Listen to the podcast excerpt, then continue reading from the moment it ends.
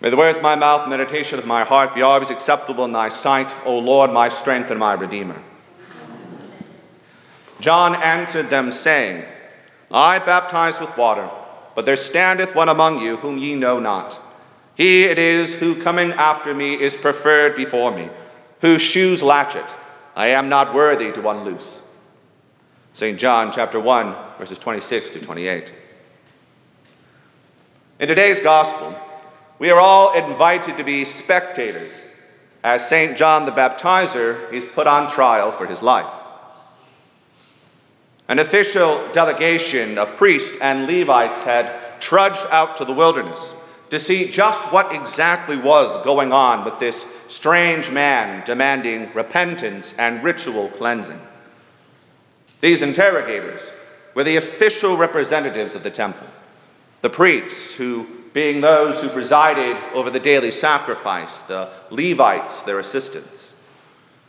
These men were the living embodiments of the greatest religion the world had ever known.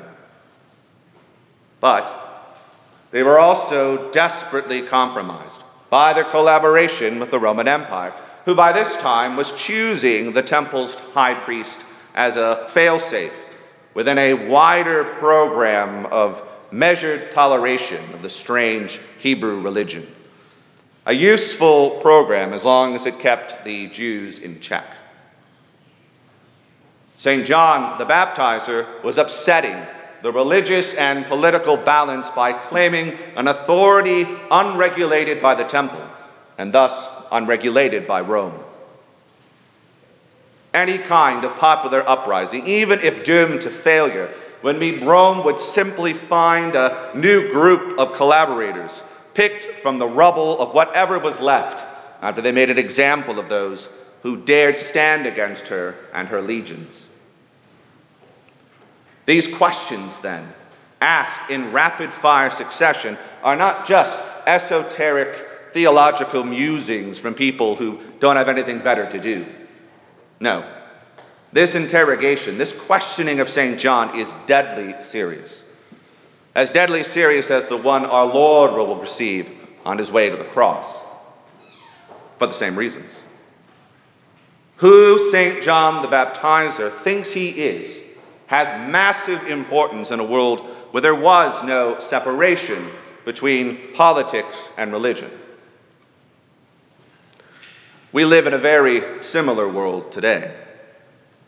Just this week, I saw an advertisement for prayer candles featuring a likeness of the recently departed Justice Ginsburg on them. But, I mean, she, there's a whole sets of them. She is just one of the many new mediators in the saintly ranks of those deemed on the right side of history. Otto von Bismarck, the German chancellor, said that politics is the art of the possible. But that which seems merely possible has never and will never be enough to fill and inspire the hearts of men. No. It is faith and trust in what seems impossible which drives the world. Whether we believe in the workers' paradise or even the free world, we are being asked or forced to seek an aspirational heaven no man has ever lived in. A heaven which requires sacrifice, devotion, and ritual to make them real. And one need only fire up an internet browser to see so very much sacrifice and devotion and ritual. So much evangelism and passion, not even for these dreams, but rather for the uncaring fleshly idols we hope will bring us to this promised land.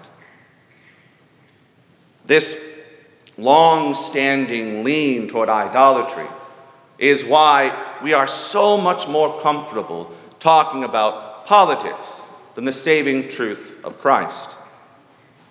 I found myself falling into this exact habit yesterday when I was at a uh, a, uh, a, wreath laying for the uh, uh, wounded, for, for our veterans, I was talking to a fellow believer, and rather than talk about the victory Jesus has won for the both of us, what did we talk about? Elections, politics. Right? It isn't because we are irreligious. That's not the reason. Humans, in fact, can't be irreligious. We are built by God to be the recipients of His love, to dwell with Him.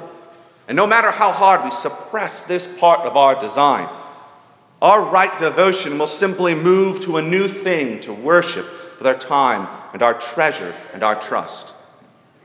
No.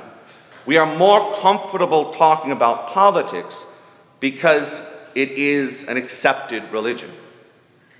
Seductive in its immediacy and power, intoxicating in its ability to make us feel as if we are in control. And if we think we are in control, then we think we can safely compromise with evil.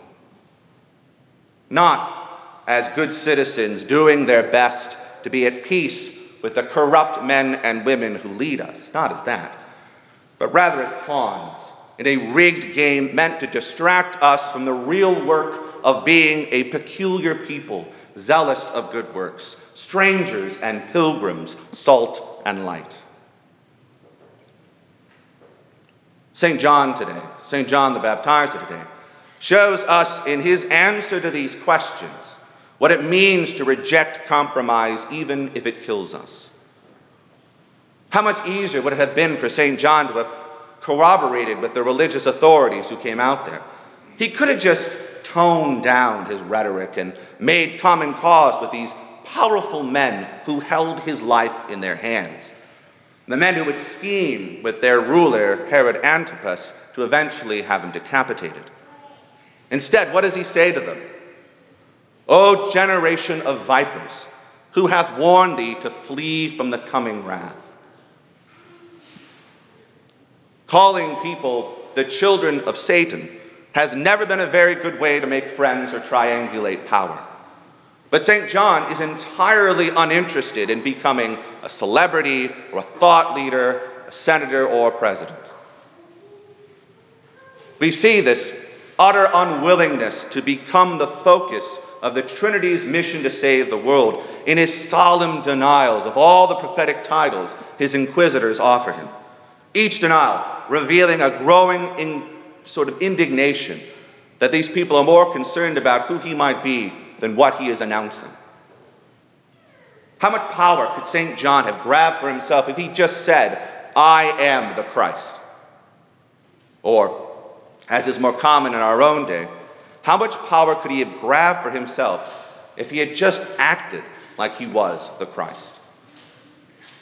Sure, it wouldn't have been true. But think about how many more followers and influence and power he could have gathered around himself. After all, isn't that how we are told things get done in the world? Not by baptizing people, not by calling sinful, powerful men to repent, not by praying that God's will be done in his own time. No, we get things done by gaining power and followers and flexing our muscles. That's how things get done. We get things done by fighting and winning not by being martyrs in solidarity with losers like St. John. Or at least, I should say, that's what we are told again and again and again by dying world, desperate to gain our participation in its madness, desperate to get us to raise our hands along with everyone else volunteering to die for nothing. And sadly, this madness is what we see modeled in so many churches and political groups which seek our allegiance. And sadly, what we are seeing is just one more stage in a false religion which has replaced word and sacrament, humility and patience with the terrible gods of entertainment, manipulation, emotion, and finally violence. If worship is all about the feelings I get inside me, then those feelings have become my God. The emotional response has been this cruel, almighty taskmaster to whom I am most devoted. And I will chase this feeling wherever it leads me. Tragically, we begin to believe if this God inside of us, that if we can just feel enough, scream enough, want it enough, we can make things happen in the world. We can make our favorite politicians win, or make ourselves less sad, or make more money, or feel less guilty, or all the other crushing burdens this dying world puts on our shoulders that are not ours to bear. In this world of instant gratification, in a world where we are daily told to act like little gods, we just don't have time to wait for the true God to act. We don't have time for any second advent that's coming. No time for a general resurrection of the dead. We don't have time for a new heaven and a new earth where every tear is wiped away forever. No. I feel hurt now. I see injustice now, and I want to feel better now. And so I will find a God who will give me what I want now. In this false religion, there isn't any room for prophets who won't step up and perform for us. There's any room for a God who dies on a cross. And there certainly isn't any room for us to take up our cross and die alongside him. Of course, there's also no hope in this false religion. There is only the dark terror which waits for us when all those false gods abandon us. And they all will. Where then can we draw true hope? Our hope does not come from self righteous marches or temporary saviors. Our hope comes from the unshakable promises of God. We need nothing else. And our desire for more is a symptom of our fallenness, a sin for us to repent, not a need for some church to fill with tricks and gimmicks and idols. God has nothing to prove to us today or tomorrow or the next day. He doesn't need to win our allegiance because he has already won our salvation in Christ. Death is dead. How do we not say that more often? How is that not just written on our hearts and our speech? Death is dead. And we need no longer fear its despair and its application in our lives. It's dead. Yes, it's been 2,000 years since God dramatically demonstrated his sovereign authority over life and death and the resurrection of Christ and his victory. And maybe it will be another 2,000 years until the victorious Messiah returns in his second advent to raise his elect and the damned from the graves. But we are not called to speed things up because we're so special. The truth is, we aren't special. If St. John the Baptizer, the prophesied harbinger of the kingdom of God, if he calls himself merely a voice whose only role is to announce the coming Messiah, if he compares himself to a slave unworthy to remove a dirty sandal from the Messiah's feet, where does that put you and I? For me, it would go something like Hi, I'm Father Richard, and I'm not worthy to sideways glance at the one who's unworthy to unloose the sandal of my Messiah. The preposterous idea fed to us again and again that we are too good for the worshipful waiting of the saints who came before us. That has to leave our lives forever. It's a cancer. We have to purge it from our church and from our hearts. We are privileged, privileged to live in this age of mercy wherein we find ourselves. The age in which we can hear the word of God and taste his sacraments and know it's all true because God has shown us the truth in Christ. That is a privilege we should thank God every day for. This age in which we can go out into the world and tell our friends and neighbors and enemies, Behold the Lamb of God, behold him that taketh away the sin of the world.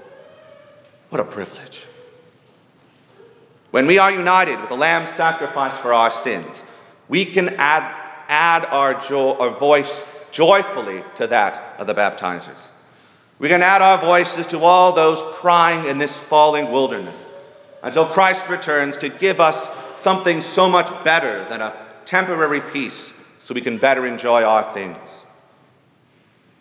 Christ is returning to give us joy and love which never ends a new world where lives forever the joy and love we have been waiting for.